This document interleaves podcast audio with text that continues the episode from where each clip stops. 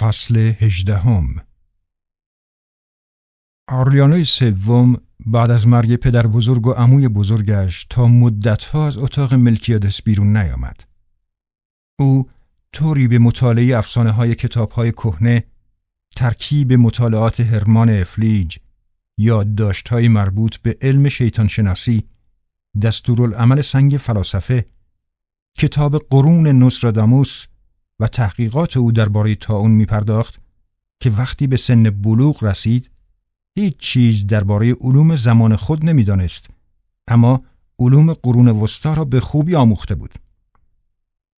هر وقت سانتا سوفیا دلا پیداد سری به اتاق او می‌زد آرلیانه سوم را سرگرم مطالعه می‌دید. صبحها برایش یک فنجان قهوه بدون شکر و ظهرها بشخابی برنج با موز سرخ شده می آورد. این تنها غذایی بود که از زمان مرگ آرلیان و سگوندو در خانه خورده می‌شد. موهای سر او را با قیچی کوتاه می کرد. لاشه حشرات را از کف اتاقش جمع می کرد و لباسهای قدیمی و کهنه را از چمدانهای فراموش شده بیرون می آورد و اندازه تن او می کرد. زمانی هم که دید سبیل کمپشتی بر لب بالایی و جوان زده تیغ ریچ تراشی سرهنگ آرلیان و بوندیا را برایش آورد. هیچ کدام از فرزندان سرهنگ آرلیان و بوندیا به اندازه این بچه حرامزاده به او شبیه نبودند. حتی آرلیان و خوزه دوم. شباهت آن دو بیشتر در برجستگی گونه ها و خط محو لبها هویدا بود. همانطور که در گذشته آرلیان و سگوندو در آن اتاق به خواندن مشغول بود و اورسولا صدای او را که میشنید فکر می‌کرد او دارد با خودش حرف می‌زند سانتا سوفیا دلا پیدات هم همین فکر را راجب به آرلیانای سوم می‌کرد. اما حقیقت این بود که او با ملکیادس حرف می‌زد. در یک بعد از ظهر داغ و سوزان و کمی بعد از مرگ دوقلوها او در نور شدیدی که از پنجره میتابید هیکل پیرمرد غمگینی را دید که کلاهی که لبه های آن شبیه بال کلاخ سیاه بود بر سر دارد. درست شبیه تجسم عینی خاطره ذهنی که خیلی جلوتر از به دنیا آمدنش در ذهنش حک شده بود. آرلیانوی سوم موفق شده بود الفبای دست نوشته ها را طبقه بندی کند. بنابراین وقتی ملکیادس از او پرسید آیا توانسته بفهمد که آنها به چه زبانی نوشته شدند درنگ نکرد و گفت سانسکریت. ملکیادس نفس راحتی کشید و به آرلیانای سوم فهماند که امکاناتش برای بازگشت به این اتاق محدود است. اما از حالا به بعد راحتتر و با خیالی آسوده می‌تواند به چمنزار عالم نهایی مرگ برگردد چرا که مطمئن است او فرصت کافی در اختیار خواهد داشت تا در سالهای آینده زبان سانسکریت را به طور کامل بیاموزد و تا زمانی که عمر دست نوشته ها به صد سال برسد می تواند راز آنها را کشف کند. ملکیادس به او گفت که در خیابان باریکی به طرف رودخانه همون جایی که زمان اوج شکوفایی شرکت موز ادهی خوابهای مردم را تعبیر می کردند دانشمندی اهل کاتالونیا کتاب فروشی دارد که در آن کتاب دستور زبان سانسکریت پیدا می شود و او اگر تا شش سال دیگر به سراغ کتاب نرود موریانه ها آن را خواهند خورد. سانتا سوفیا دلا پیداد برای اولین بار در طول عمر طولانیش احساسات خود را بروز داد.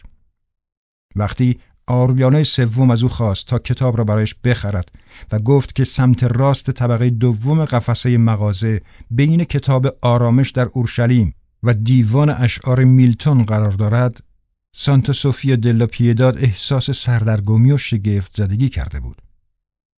از اونجایی که او سواد خواندن و نوشتن نداشت، اسم و محل کتاب را به خاطر سپرد و با فروختن یکی از هفته ماهی کوچک طلایی پول خریدان را تهیه کرد.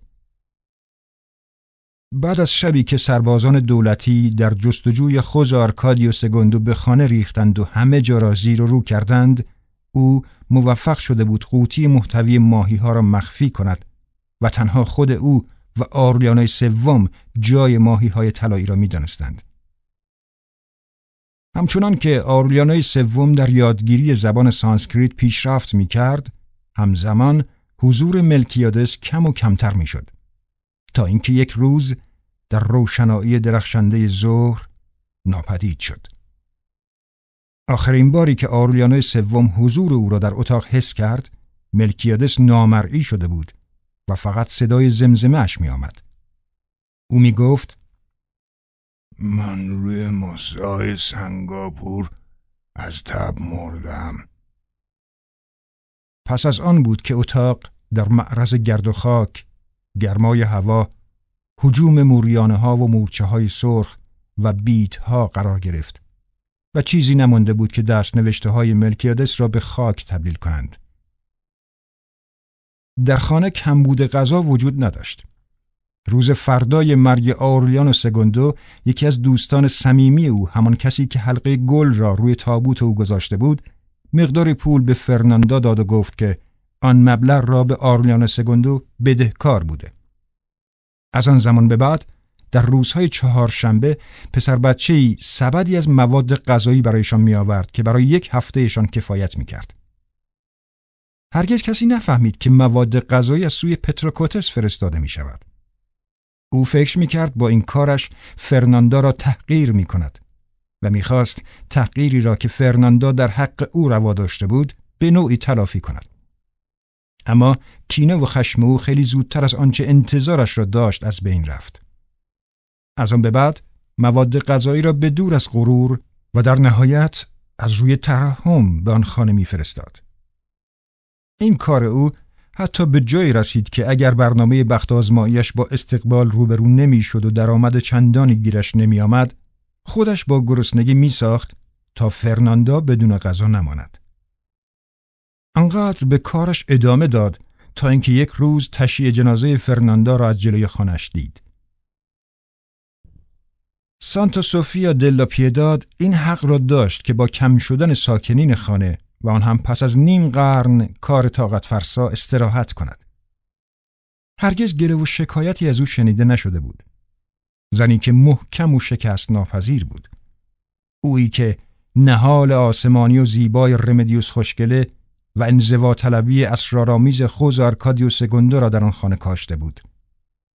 زنی که تمام عمر خود را وقف تربیت و رسیدگی به بچه هایی کرده بود که خودش هم به خوبی یادش نمی آمد فرزندانش بودند یا نوه هایش. از آرلیانه سوم چنان مراقبت می کرد انگار که خودش او را زاییده است و حتی نمی‌دانست که مادر بزرگ اوست. تنها کسی بود که اتاق خوابی برای خودش نداشت. شبها تشکش را کف انبار پهن می کرد و در میان جولان شبانه موشها می خوابید. هیچگاه به کسی نگفته بود که یک شب در اثر صدایی که او را با وحشت از خواب پرانده بود کسی را در تاریکی دیده بود که ایستاده و او را نگاه می کند. یک شب هم دیده بود که یک مار سمی روی شکمش چنبره زده. او می‌دانست اگر این چیزها به گوش اورسولا برسد حتما او را روی تخت خواب خودش میخواباند. اما این اتفاقات مربوط به دورانی بود که کسی از حال دیگری خبر نداشت مگر اینکه با صدای بلند روی ایوان داد می‌زد و به گوش دیگران میرساند. همه درگیر گرفتاری های خودشان و اوضاع نابسامان جنگ های داخلی و مراقبت از بچه ها بودند و دیگر جایی برای فکر کردن به رفاه دیگری باقی نمی ماند. تنها پتراکوتس بود که مراقب او بود تا یک جفت کفش خوب و لباس کافی برای پوشیدن داشته باشد. زنی که سانتا سوفیا دل پیداد هرگز او را ندیده بود. زمانی که فرناندا قدم به آن خانه گذاشت، دلایل خوبی داشت تا فکر کند که سانتا سوفیا دل پیداد کلفتی دائمی است و هرچند بارها شنیده بود که آن زن مادر شوهر اوست اما آنقدر غیر واقعی به نظرش می رسید که این نسبت را خیلی زودتر از به یاد آوردن فراموش می کرد. سانتا سوفیا دل پیداد هرگز این توهین او را به روی خودش نیاورد و ناراحت نشد. او چنان سربزیر و مطیع بود که آدم فکر می‌کرد خودش دوست دارد در گوشه و کنار خانه به سر ببرد و خم به ابرو نیاورد یا گله و شکایتی نکند و خانه را همواره تمیز و مرتب نگه دارد. خانه ای که از دوره بلوغ در آن به سر برده بود. به خصوص در دوره شکوفایی شرکت موز که خانه بیشتر به یک سربازخانه شبیه بود. اما پس از مرگ اورسولا از جدیت فوق طبیعی سانتا سوفیا دل پیداد و ظرفیت فراوانش برای کار و کوشش کم شد.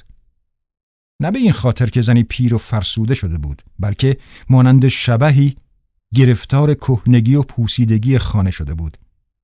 لایه از خزه نرم دیوارهای خانه را پوشانده بود و در سر تا سر حیات حتی یک وجب هم خالی از خزه باقی نمانده بود و علفهای هرز کف سیمانی ایوان را ترک انداخته بودند. از میان شکافها گلهای زرد رنگ رویده بود همان گلهایی که اورسولا صد سال پیش در لیوان دندان مصنوعی ملکیادس دیده بود. سانتا سوفیا داد بی اینکه فرصت یا امکان جدال با طبیعت را داشته باشد سراسر روز را در اتاقها میگشت و از گوشه و کنار آنها مارمولک را بیرون میریخت که شبها دوباره باز میگشتند. صبح یکی از روزهایی که فرناندا هنوز زنده بود مورچه های سرخی را دید که از لانه های زیر پیهای ساختمان بیرون میآیند و از وسط باغچه عبور می کنند و از نرده هایی که گلهای بگونیا روی آنها به رنگ خاک در آمده بود بالا می رفتند و از آنجا به قلب خانه نفوذ می کردند. سعی کرد آنها را با جارو بکشد. بعد از حشر ها استفاده کرد و دست آخر با آب قلیاب به جنگ آنها رفت. اما روز بعد باز هم همانجا بودند و از جلوی او رژه می رفتند و قدرتمند و شکست ناپذیر جلوه می کردند.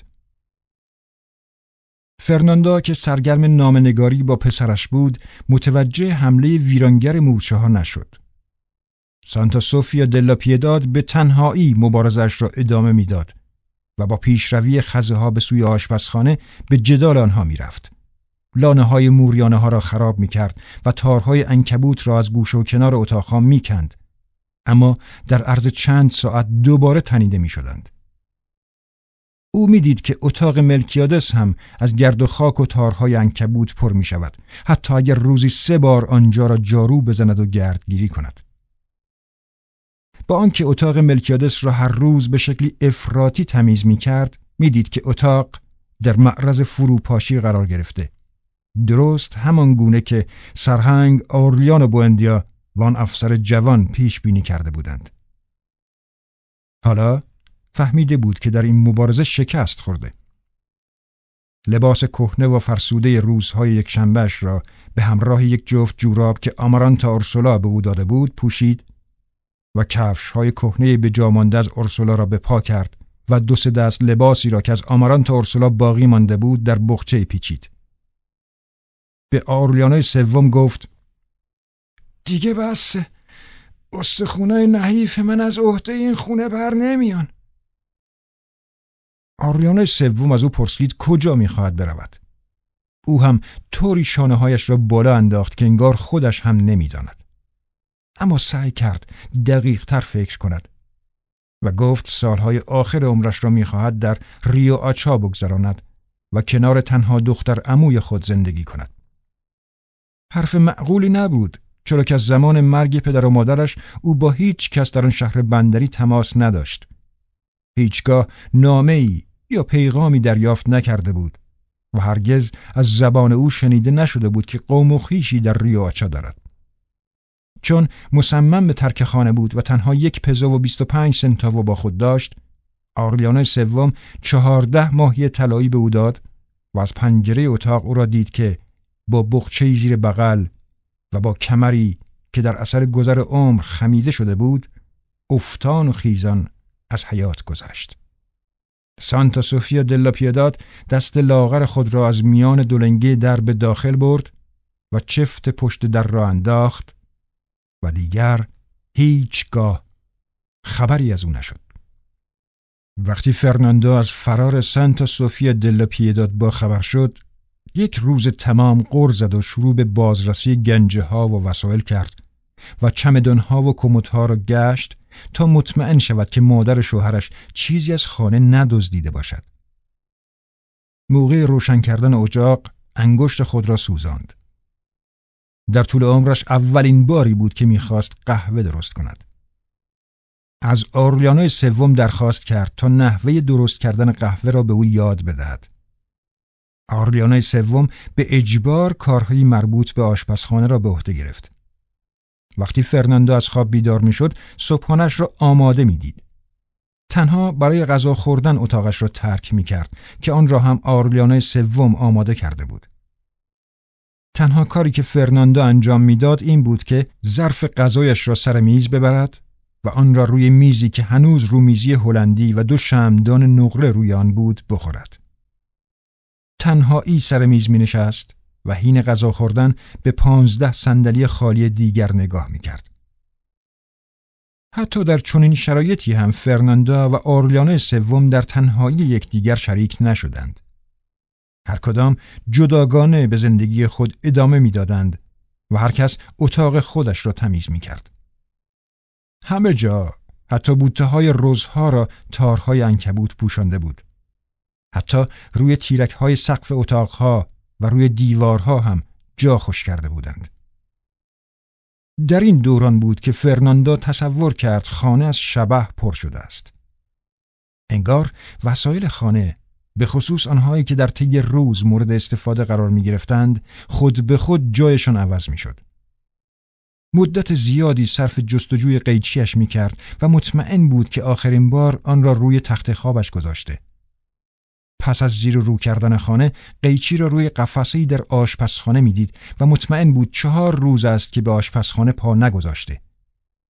یا ناگهان چنگال ها از کمد نقرالات ناپدید می‌شد و او بالاخره شش چنگال را روی پیشخان و سه تای دیگر را در ظرفشویی پیدا می کرد.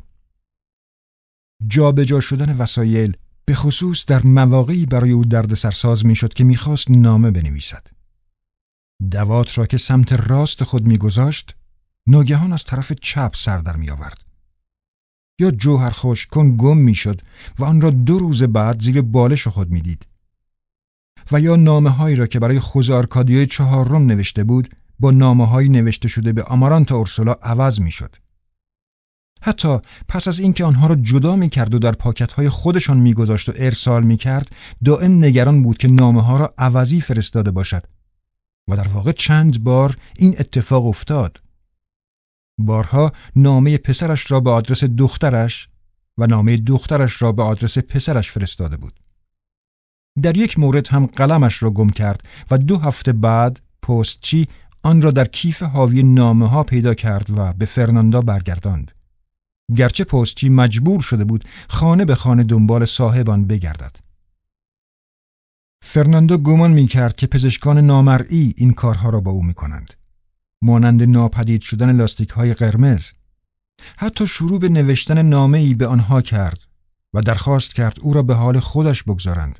اما وقتی برای انجام کاری نامه را نیمه تمام گذاشت و از اتاق بیرون رفت پس از برگشتن نه تنها نامه را ندید بلکه دلیل نوشتن آن را هم فراموش کرده بود. برای مدتی فکر می کرد این کار کار آرلیانه سوم است.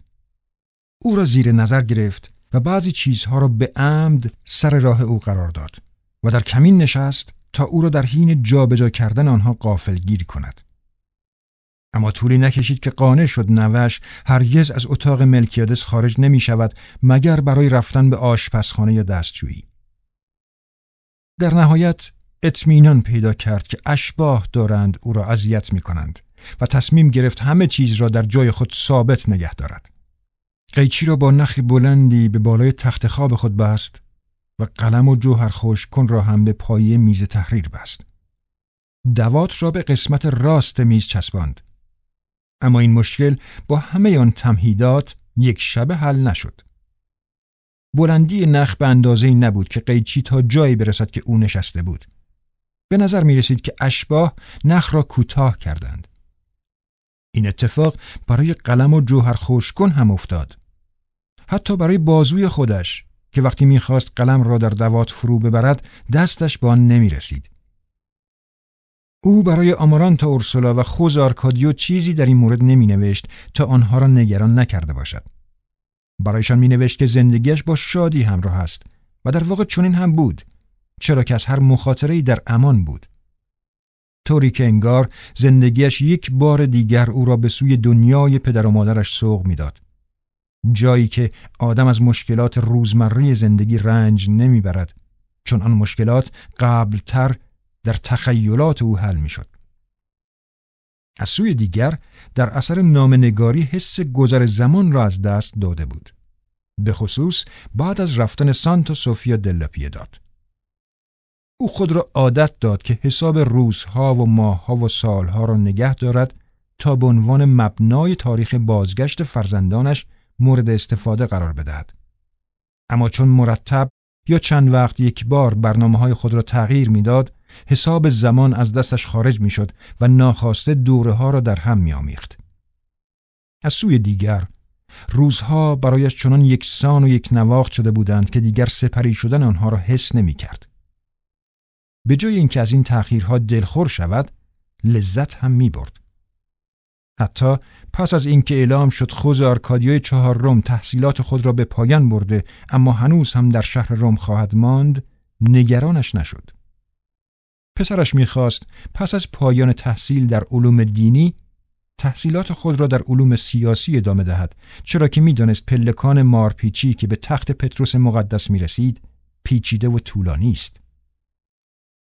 از سوی دیگر در اثر شنیدن اخباری که برای دیگران بیمعنا بود روحیش بالا می رفت. خوزه آرکادیو چهارم در آستانه دیدار با پاپ اعظم قرار داشت. همین شادی را درست زمانی حس کرد که آمارانتا اورسولا در نامه‌ای نوشته بود تحصیلاتش را باز هم ادامه خواهد داد چون پس از پایان تحصیلات مقدماتی و به دلیل گرفتن نمرات عالی بورسیه تحصیلی دیگری در اختیارش قرار دادند که پدرش هرگز پیش بینی نکرده بود.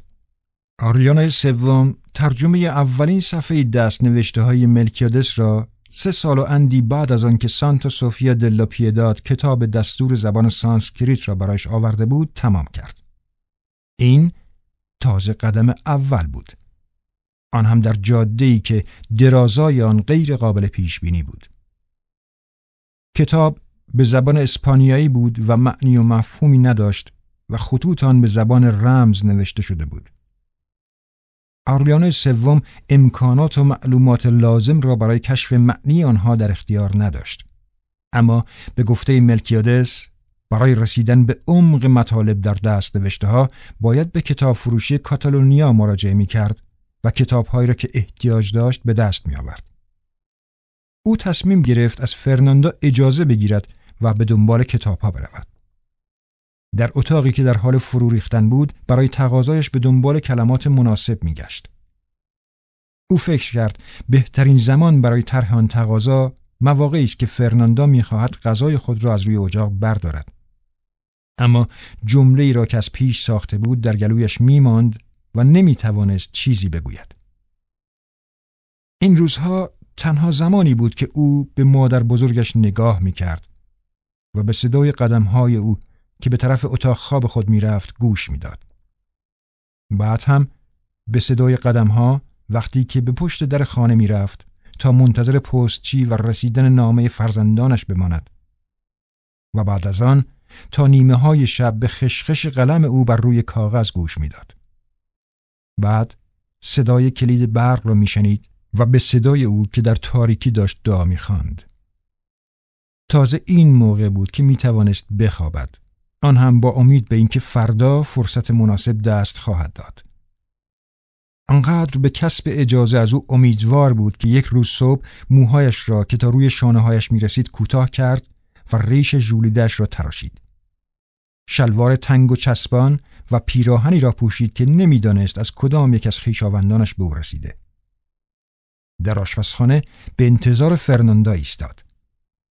می‌دانست او برای خوردن صبحانه به آنجا میآید اما زنی که هین قدم برداشتن سرش را با غرور بالا می گرفت و فخر می فروخت پیدایش نشد.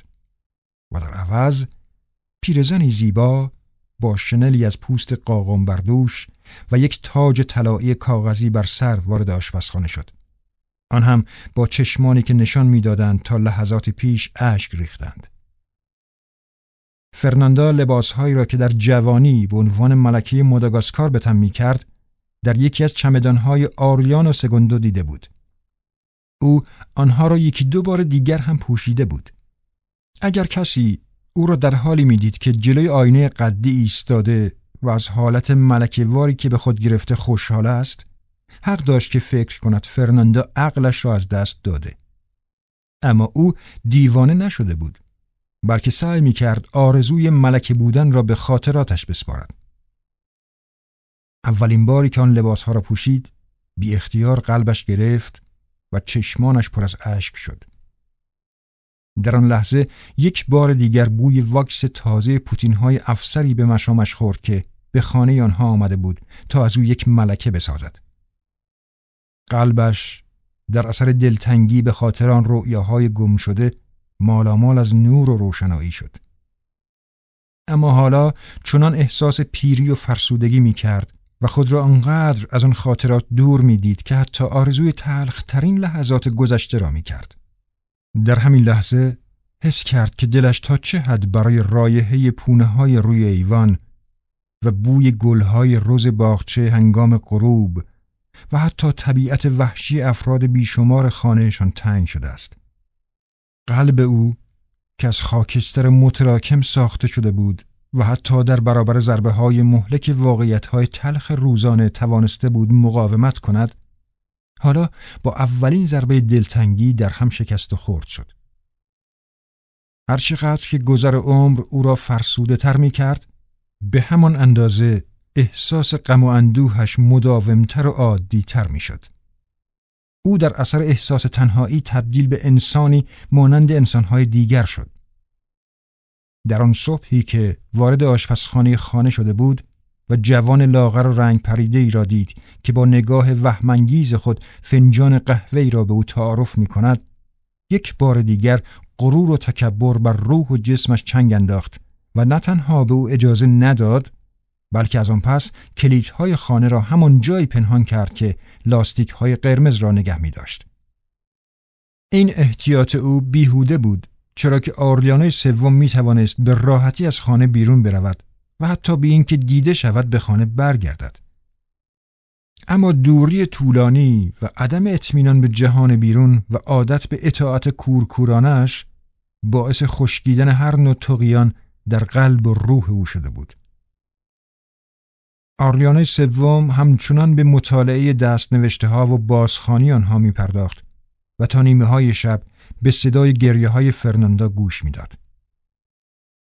یک روز صبح که به آشپزخانه رفت تا اجاق را روشن کند غذای فرناندا را دید که از روز پیش و دست نخورده روی اجاق مانده بود.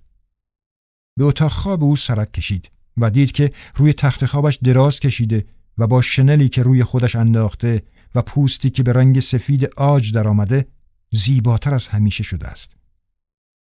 چهار ماه بعد که خوز آرکادیو چهارم از روم بازگشت مادرش را همانطور دست نخورده در تخت خوابش پیدا کرد. هیچ مردی تا آن حد به مادرش شبیه نبود.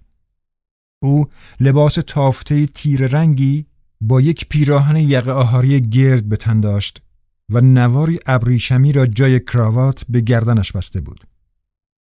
خوزارکادیو چهارم به مردی جوان با چهره گلگون ولی سست و بیحال تبدیل شده بود که نگاهی مشوش و لبهای نازک و لرزانی داشت. موهای مشکی براق و صافش را در وسط سرش با خط مستقیمی به دو طرف خوابانده بود. درست شبیه موهای مصنوعی تندیس قدیسین. روی صورت براق پارافین مالیدهش تحریشی به چشم می آمد.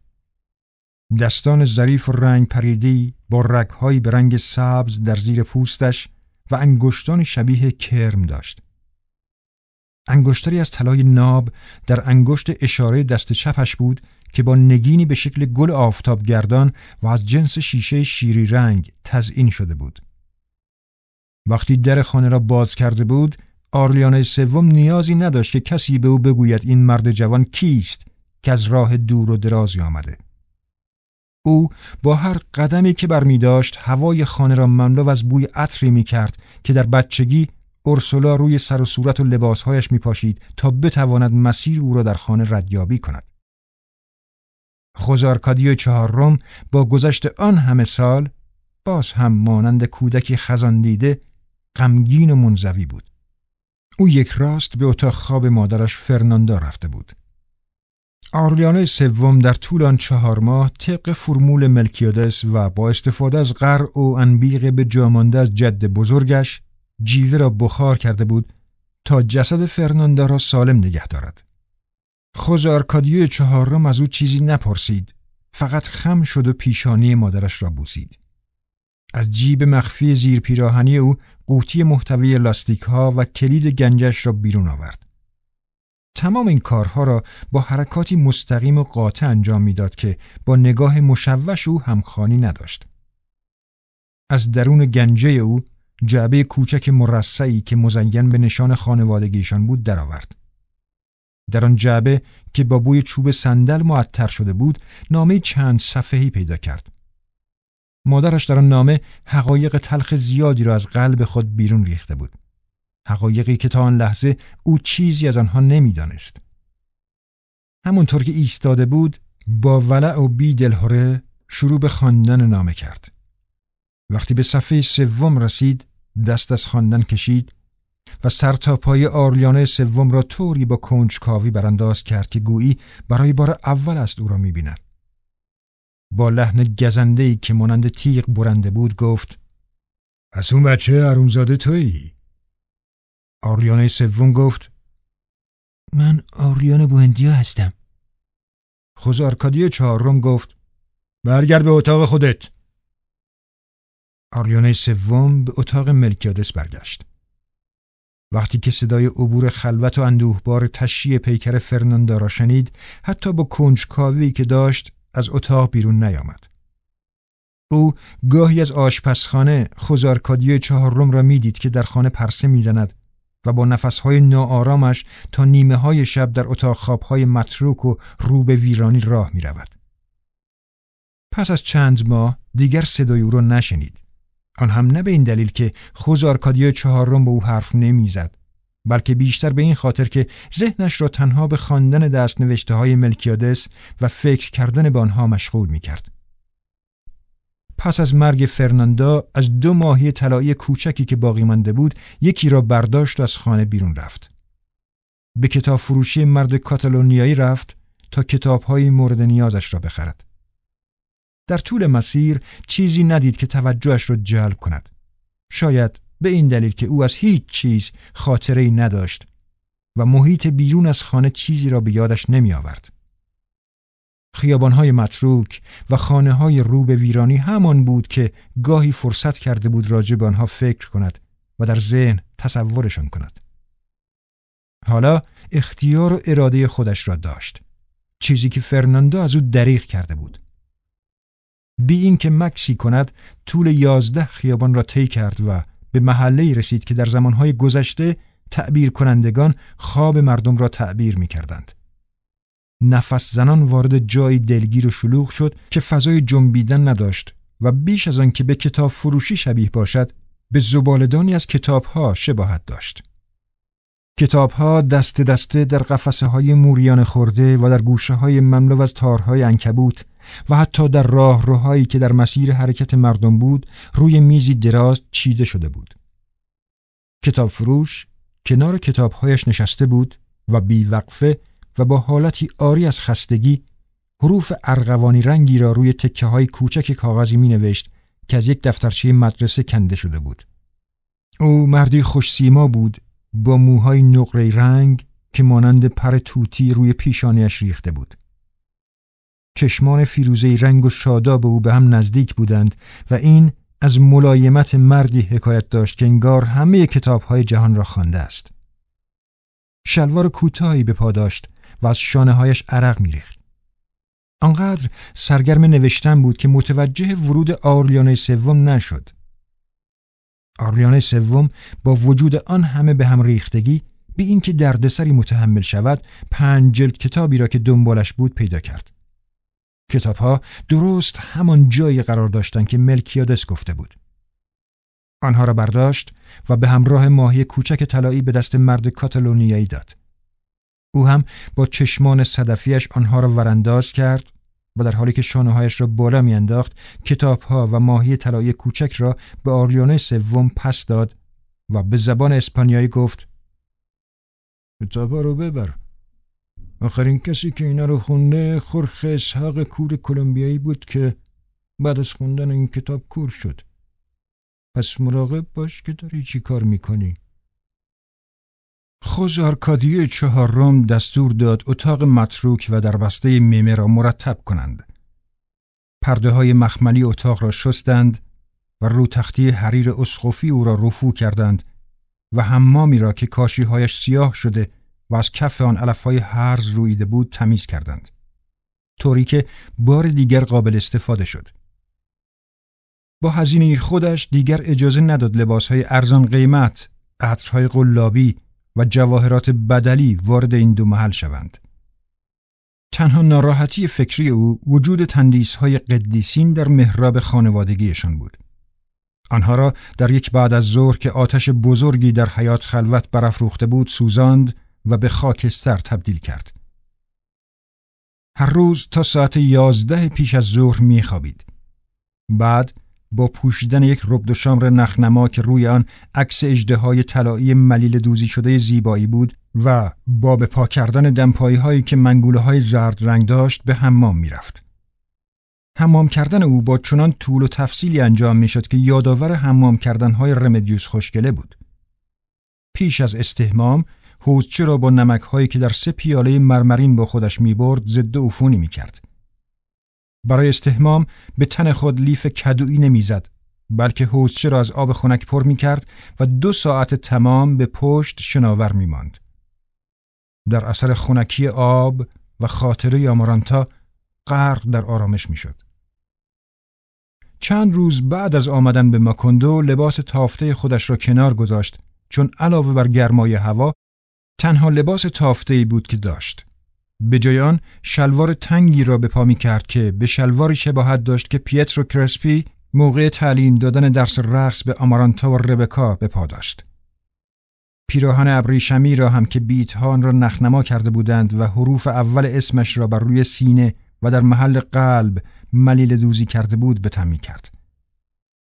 هفته دو بار لباسهای خود را در حوزچه می شست و تا خشک شدن آنها ربد و شامرش را می پوشید چون لباس دیگری نداشت. هرگز در خانه غذا نمی‌خورد. برای این کار وقتی از هوای داغ ظهر کاسته می‌شد از خانه بیرون می‌رفت و تا دیر وقت به خانه برنمیگشت. بعد هم شروع به پرسه زدن در اتاقهای خانه می کرد و مثل گربه نفس می کشید و تا نیمه شب به آمارانتا فکر می کرد. آمارانتا و چشمان وحشت آفرین تندیس های قدیسین که در تاریکی شب می درخشیدند تنها چیزهایی بودند که از آن خانه به یاد داشت. در طول گرمای وهمانگیز تابستان روم بارها در نیمه های شب چشمان خود را باز می کرد و امارانتا را می دید که با دست باند پیچی شده و در زیر پوش توری خود از حوزچهی با لبه های مرمرین بیرون می آید. این تصویرها از آمارانتا و تهنشینی آنها در ملال تبعید او را در لذت غرق می کرد. برخلاف آرکادیای دوم که در زمان خود سعی می کرد یاد و خاطره آمارانتا را با نبردهای خونینش از ذهن بیرون کند او تمایل داشت همانطور که مادرش فرناندا را با نوشتن افسانه های بی سر و ته درباره کشیش شدن خود سرگرم می کرد درست به همان گونه آمارانتا را در ذهن خود زنده نگه دارد. هیچ کدام از مادر و فرزند حتی به ذهنشان هم خطور نکرده بود که نام نگاری هاشان در حقیقت تبادل خیالاتشان است. خوزارکادیه چهارم پس از رسیدن به شهر روم و ورود به مدرسه علوم دینی صومعه را ترک کرده بود و به افسانه علوم دینی و قوانین شهر ادامه داده بود تا ارسیه شگفتانگیز مادرش را که دائم در نامه هایش با آب و تاب برایش می نوشت به خطر نیندازد.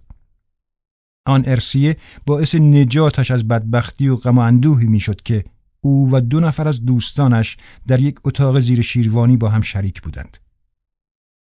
وقتی آخرین نامه مادرش را می‌خواند که در آن از مرگ زود هنگام خود نوشته بود، لوازم اشرافی خیالش را جمع کرد و با تهمانده پولی که برایش مانده بود سوار بر کشتی اقیانوس پیمایی شد که مسیر اقیانوس را در قسمت زیرین آن گذراند جایی که مهاجران را مانند رمه گوسفندان قربانی روی هم ریخته بودند در طول سفر مجبور بود ماکارونی سرد را همراه با پنیری بخورد که کرمها در آن میلولیدند. پیش از آنکه وصیت نامه مادرش را بخواند که چیزی نبود جز تشریح سست جزئیات بدشانسی های خود از دیدن مبل های زوار در رفته و خانه خزه گرفته و رو به ویرانی فهمیده بود که برای ابد به درون چاهی افتاده است که از آن هیچ گونه راه خلاصی ندارد.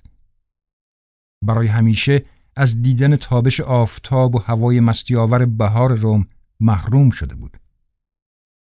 بیخوابی های ناشی از تنگی نفس و صرفه های مداوم در نیمه های شب او را به یاد ارسولا میانداخت که همواره او را با خود به عمق بدبختی های پیری خود می برد و ترس از آینده‌ای که قلبش را می فشرد. اورسولا برای اینکه او را راحت تر پیدا کند کنج خاصی را در یکی از اتاقها برایش در نظر گرفته بود و گفته بود اگر در آنجا بمانی از حجوم اشباهی که بعد از غروب در خانه جولان می‌دهند در امان خواهی بود. یک بار هم گفته بود اگه کار بدی کنی قدیسین بهم خبر میدن. دوران کودکیش را شبهای پروحشتی می ساخت که تا وقت خوابیدن با نشستن و عرق ریختن روی چارپایی میگذشت که زیر نگاه های وهمانگیز و جاسوسانه قدیسین قرار داشت و او در آن گوشه امن ساعتها در ترس و دلهور بی حرکت می ماند. شکنجه های بیهوده ای بود چرا که او پیش از آن هم از همه کس و همه چیز وحشت داشت. طوری بارش آورده بودند که در سراسر عمرش از هر چه که می‌بیند بترسد. از زنان خیابانی که خون او را زایه و دچار بیماری خواهند کرد از زنان خانه نشین که بچه هایشان با دم خوک به دنیا می آمدند. از خروس های جنگی که باعث مرگ مردان می شدند و برای همه عمر پشیمانی به بار می آوردند. از اسلحه که تنها لمس کردنش بیست سال جنگ به دنبال داشت. از دست زدن به کارهای مخاطر آمیز و نامطمئن که فقط منجر به توهم و دیوانگی می‌شد و خلاصه از همه چیز یعنی تمام چیزهایی که خداوند با خیر بی پایان خود خلق کرده بود و شیطان در برابر آنها قد علم کرده بود و نمیگذاشت به بار بنشینند. در خواب می‌دید که با تابش نور خورشید از پنجره اتاق بیدار شده و آمارانتا او را در حمام با اسفنجی نرم میشست و بدنش را مالش می‌داد و روی پاهای خود درازش می‌کرد و تنش را با تکه پارچه ابریشمی پودرمالی می کرد و او را از شر همه آن ترس و وحشت ها نجات می‌داد. حتی اورسولا هم زیر تابش آفتاب حیات تغییر می کرد و دیگر از اشباه ترسناک حرف نمی‌زد بلکه دندانهای او را با خاکستر زغال می سایید تا دندانهای سفید و براقی داشته باشد که پاپ در حال لبخند داشت. نخونهایش را با قیچی می گرفت و می سابید تا براق شوند تا هر وقت که زوار از سراسر دنیا به روم می آمدند از دیدن دستان زیبای پاپ موقع خواندن دعا شگفت زده شوند. موهای او را مانند موهای پاپ شانه می کرد و عطر به سر و رو و لباسهایش می پاشید تا بوی یک پاپ از او به مشام برسد. بعدها وقتی بزرگ شد و به روم رفت تا وارد مدرسه علوم دینی شود پاپ اعظم را در حیات قلعه گاندولفو در حالی دید که روی ایوان قرار داشت و به هفت زبان برای مؤمنین و زائرین موعظه می کرد. در آن موقع تنها چیزی که توجه او را جلب کرد سفیدی و نرمی دستان پاپ اعظم بود به طوری که انگار در قلیا فرو رفته باشند. به لباسهای براغ سفید رنگ تابستانی او نگاه می کرد و رایحه ناپیدای اتکلون او را می بوید. نزدیک یک سال بعد از بازگشتش به خانه برای گریز از مرگ ناشی از گرسنگی مجبور شد شمدانهای نقره و لگن طلایی مادرش را که در واقع مسی بود و فقط روکشی طلایی داشت بفروشد. تنها مشغله فکری که حال داشت این بود که بچه ها را از خیابان بیاورد تا در خانه با او بازی کنند. موقع خواب بعد از ظهر با آنها به خانه می آمد و همانطور که بچه ها در باغچه به تناب بازی و روی ایوان به آوازخانی مشغول می شدند و روی سندلی ها عملیات آکروبات انجام می دادند به آنها ملحق می شد و بهشان درس اخلاق و ادب می‌داد. آن شلوار تنگ و چسبان و پیراهن ابریشمی را کنار گذاشت و یک دست لباس معمولی که از فروشگاهی در خیابان عربها خریده بود می پوشید. هنوز هم خود بزرگبینی سست و حالت پاپگونه خودش را حفظ کرده بود. بچه ها درست مانند همکلاسی های ممه که در گذشته های دور خانه را روی سرشان میگذاشتند همه جای خانه را زیر و رو می کردند و تا دیر وقت سر و صدا و آوازخانی و رقص و پایکوبیشان به گوش می رسید. درست مانند مدرسه شبان روزی اما بدون نظم و انضباط. آرلیانه سوم تا زمانی که آنها او را در اتاق ملکیادس به حال خود رها کرده بودند و سر به سرش نمیگذاشتند کاری به کارشان نداشت و اهمیتی به آنها نمی‌داد. یک روز صبح دو نفر از بچه ها در اتاق او را یواشکی باز کردند و از دیدن مردی جولیده با لباس های کثیف که دارد رمز دست نوشته ها را کشف می کند بهت زده شدند و جرأت نکردند قدم به اتاق بگذارند. آنها با کنجکاوی از لای شکاف در داخل اتاق را دید می‌زدند. در حالی که در گوش هم حرف می‌زدند حشرات زنده را از دریچه بالای در به داخل پرت می کردند. یک بار هم در و پنجره های اتاق را طوری از بیرون میخکوب کرده بودند که یک نصف روز طول کشیده بود تا آردیانه سوم بتواند از آنجا بیرون بیاید. بچه که دیده بودند بدون هیچ بازخواست و تنبیهی از خطاهاشان چشم پوشی می شود جریتر شدند. به طوری که یک روز صبح وقتی آریانه سوم برای خوردن صبحانه به آشپزخانه رفته بود چهار نفرشان وارد اتاق او شدند و در عالم بچگی و شیطنت به این فکر افتادند که دست نوشته ها را پاره کنند و از بین ببرند. اما به محض اینکه دستهاشان را روی ورقهای زرد شده گذاشتند نیروی نامرئی هر چهار نفر آنها را به هوا بلند کرد و آنقدر در همان حالت معلق نگهشان داشت تا آرلیانه سوم به اتاق برگردد. از آن روز به بعد آنها دیگر مزاحم او نشدند. چهار نفر دیگر از بچه ها که از بقیه بزرگتر و در آستانه سن بلوغ بودند و هنوز هم مثل کوچکترها شلوارک به پا می کردند بیشتر از بقیه پیش خوزارکادیو چهارم بودند. هر روز زودتر از آنهای دیگر می آمدند و در طول صبح وقت خود را صرف آراستن او می کردند. ریشش را می تراشیدند. با حوله داغ ماساژش می دادند. ناخونهای دست و پایش را می گرفتند و به سر و روی او عطر می زدند. وقتی خوز آرکادیای چهارم در حوزچه به پشت می خوابید و به آمارانتا فکر می کرد آنها سرتاپای او را با صابون می شستند و تمیز می کردند. بعد تن او را خشک می کردند و بدنش را پودر می‌زدند و دست آخر هم به او لباس می پوشندند. یکی از پسران که موهای مجعدی داشت و چشمان بلوری قرمز رنگش مثل چشمان خرگوش بود عادت داشت در خانه بماند و در همان جا بخوابد. رشته های محبت چنان به خوز آرکادیو چهارم وابستش کرده بود که در ساعات شبانه با صرفه های ناشی از نفس تنگی و از خواب می پرید و در پرسه زدن همراهیش می کرد و پا به پای او در سکوت و تاریکی قدم می‌زد بی اینکه کلمه حرف بزند. یک شب در حین پرسه زدن به اتاقی وارد شدند که در گذشته اتاق ارسولا بود. ناگهان از لای شکاف های کف سیمانی اتاق نور زرد رنگی توجهشان را جلب کرد. انگار که خورشیدی زیرزمینی کف سیمانی اتاق را مانند شیشه های پنجره شفاف کرده بود. تا جایی که احتیاجی به روشن کردن چراغ نبود. آنجا به اندازه کافی روشن بود تا بتوانند لوحهای سیمانی شکسته ای را ببینند که در گوشه اتاق وزیر تخت خواب ارسولا قرار داشت. درخشش سکه های طلا در آن نقطه بیش از جاهای دیگر اتاق بود.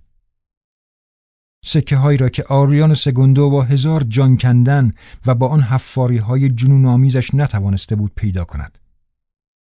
هفت هزار و دویست و چهارده سکه طلا را در سه کیسه ای که با سیم مسی بسته شده بود بیرون کشیدند. سکه ها در تاریکی اتاق مانند زغال های سرخ شده می درخشیدند. کشف گنجینه همچون فوران آتشفشان بود. خوزارکادی چهارم به جای آنکه با آن گنج به روم برگردد و به رؤیاها و آرزوهایی دست یابد که آن همه فقر و بدبختی را در حسرتشان تحمل کرده بود خانه را به بهشتی مجلل تبدیل کرد. پرده های مخملی نو را جایگزین پرده های قدیمی کرد. کف سیمانی حمام را با مرمر سنگ فرش کرد. دیوارها را با کاشی های زیبا پوشاند. گنجه ها و قفسه های آشپزخانه را از مرباهای میوه و گوشت خوک و ترشی ها پر کرد. انواع مشروباتی را که روی جعبه هاشان اسم او نوشته شده بود از ایستگاه راه آهن به خانه آورد و در انباری که تا قبل از آن متروک مانده بود جا داد. در یکی از شبها او به همراه چهار پسر بزرگتر جشن مفصلی برپا کردند که تا صبح ادامه داشت. در ساعت شش صبح هر پنج نفرشان به حمام رفتند و آب حوزچه را خالی کردند و از شامپاین پرش کردند. بعد همگی در شامپاین شیرجه رفتند و در هوای آکنده از حبابهای اطراگین مانند پرنده ها شناور شدند. خوزارکادی چهارم نزدیک لبه استخر به پشت دراز کشیده بود و با چشمان باز به آمارانتا فکر می کرد. غرق در افکار خود برای لحظاتی به تلخی خوشگذرانی نامطمئن خود فکر کرد. ساعتی بعد بچه ها خسته شدند و به اتاق برگشتند. پرده های آنجا را کندند تا خودشان را خشک کنند. در جار و جنجالی که به راه انداخته بودند آینه بزرگ تراشدار قدی را شکستند و هر چهار نفر روی تخت خواب پریدند و باعث شکستن تخت شدند و پرده های دور تخت خواب را پاره کردند. وقتی خوز آرکادیو از حمام بیرون آمد و وارد اتاق خواب شد، هر چهار نفر آنها را برهنه روی تخت خواب در هم شکسته دید که خوابیدند. نه به خاطر صدماتی که وارد شده بود بلکه بیشتر به دلیل نفرتی که در خلال آن مهمانی نسبت به خودش داشت خشمگین شد و شلاقی را از ته یک صندوق بیرون کشید و مانند دیوانه ها به جانشان افتاد و از خانه بیرونشان کرد کاری که حتی یک گرگ هم با رمه گوسفندان نمی کرد. از درون چنان ملتهب شده بود که گرفتار نفس تنگی شد و حمله آسمش تا چند روز ادامه پیدا کرد. طوری که به آدمهای محتظر در بستر مرگ شباهت داشت. در شب سوم در حالی که نزدیک بود از نفستنگی خفه شود خودش را به اتاق ملکیادس رساند و از آرلیانه سوم خواست به داروخانه برود و مقداری گرد تنفسی برایش بخرد. به این ترتیب آرلیانه سوم برای دومین بار از خانه بیرون رفت. دو خیابان آن طرفتر به داروخانه کوچکی رسید که چند بطری سرامیکی روی قفسه های گرد و خاک گرفته یان بود. برچسب داروها به زبان لاتین نوشته شده بود. دختری شبیه مارهای زیبای رود نیل دارویی را که خوزارکادی چهارم روی تک کاغذی نوشته بود تحویلش داد. دومین دیدار او از خیابانهای خلوت شهر که به زحمت با نور زرد رنگ چراغها روشن شده بود مانند دیدار اولش هیچ گونه کنجکاوی و اشتیاقی در او پدید نیاورد. خوزارکادی چهارم فکر کرده بود که او فرار کرده اما او را دید که نفس زنان به خانه برگشت. پاهایش را روی زمین می‌کشید چرا که سالها یک جا نشسته بود و از بس تکانشان نداده بود ضعیف شده بودند. چند روز بعد خوزارکادی چهارم برخلاف قولی که به فرناندا داده بود او را آزاد گذاشت تا هر موقع که دلش خواست از خانه بیرون برود. اما عدم اشتیاق او به دنیای بیرون چنان عمیق بود که در جواب گفت من بیرون از خونه کاری ندارم. دوباره خودش را در اتاق حبس کرد و به رمزگشایی دست نوشته ها مشغول شد. هرچند توانسته بود قسمتهایی از آن را کشف کند اما نمی توانست معنیشان را بفهمد خوزارکادیو برای او بریده های از گوشت خوک و مربا می آورد که طعم هوای بهار را زنده می کرد. در دو مورد خاص هم یک لیوان شراب عالی برایش آورد. از دست نوشته ها و مکاتیب چندان خوشش نمی آمد و آن کار را نوعی وقت گذرانی می دانست. اما عقل بیکران و دانش نامحدود خواهرزادش از جهان هستی توجهش را جلب کرد و فهمید که او می تواند زبان انگلیسی نوشته ها را هم بخواند. از طرفی پی برد که او در حین مطالعه دست نوشته ها هر شش جلد دایره المعارف را از صفحه اول تا آخرین صفحه مانند یک رمان خوانده است. آرلیانو طوری از روم حرف می‌زد که گویی سالها آنجا زندگی کرده و خوزارکادیو این را به حساب خواندن دایره المعارف میگذاشت اما طولی نکشید که متوجه شد او مطالب دیگری هم می‌داند که در دایره المعارف نوشته نشده. برای مثال قیمت اجناس. وقتی از او پرسید که این اطلاعات را از کجا به دست آورده است تنها یک جواب شنید. آرلیانو به او گفت همه چیز معلومه. آریانه سوم وقتی از نزدیک با خوز آرکادیو آشنا شد و او را متفاوت از خوز آرکادیوی دید که از زمان پرسه زدنش در خانه در ذهن خود ساخته بود تعجب کرد. فهمید که او هم می‌تواند بخندد و گاهی به خودش اجازه بدهد که دلش برای گذشته های خانه بسوزد و از وضع اصفبار اتاق ملکیادس متأثر شود. نزدیکی دو موجود منزوی همخون شباهتی به دوستی نداشت. اما این امکان را برایشان فراهم می کرد تا بتوانند تنهایی بی حد و مرزی را که به طور همزمان باعث جدایی و کشش به سوی یکدیگر می‌شد بهتر تحمل کنند. خوز آرکادیو برای رفع بعضی از مشکلات خانه که او را تا مرز دیوانگی می برد از آرلیانو کمک می گرفت. آرلیانو هم روی ایوان می نشست و حین مطالعه منتظر آمدن پستچی می ماند تا نامه های آمارانتا اورسولا را دریافت کند. همچنین می توانست از حمام استفاده کند چرا که آرکادیو تا قبل از آن استفاده از حمام را برای او ممنوع کرده بود. در یک صبح داغ هر دوی آنها با صدای کوبیده شدن در خانه از خواب پریدند. وقتی در را باز کردند پیرمردی سیاه چهره را دیدند که چشمان سبز درشتی داشت و نشان صلیب خاکستری رنگی روی پیشانیش بود. لباسهایش کهنه و کفشهایش پاره بودند. کول پشتی از شانهش آویزان بود که نشان می‌داد تنها توشه اوست. بیشتر به یک گدا شباهت داشت ولی در این حال دارای وقار و متانتی بود که با وضع ظاهری او نمی‌خواند.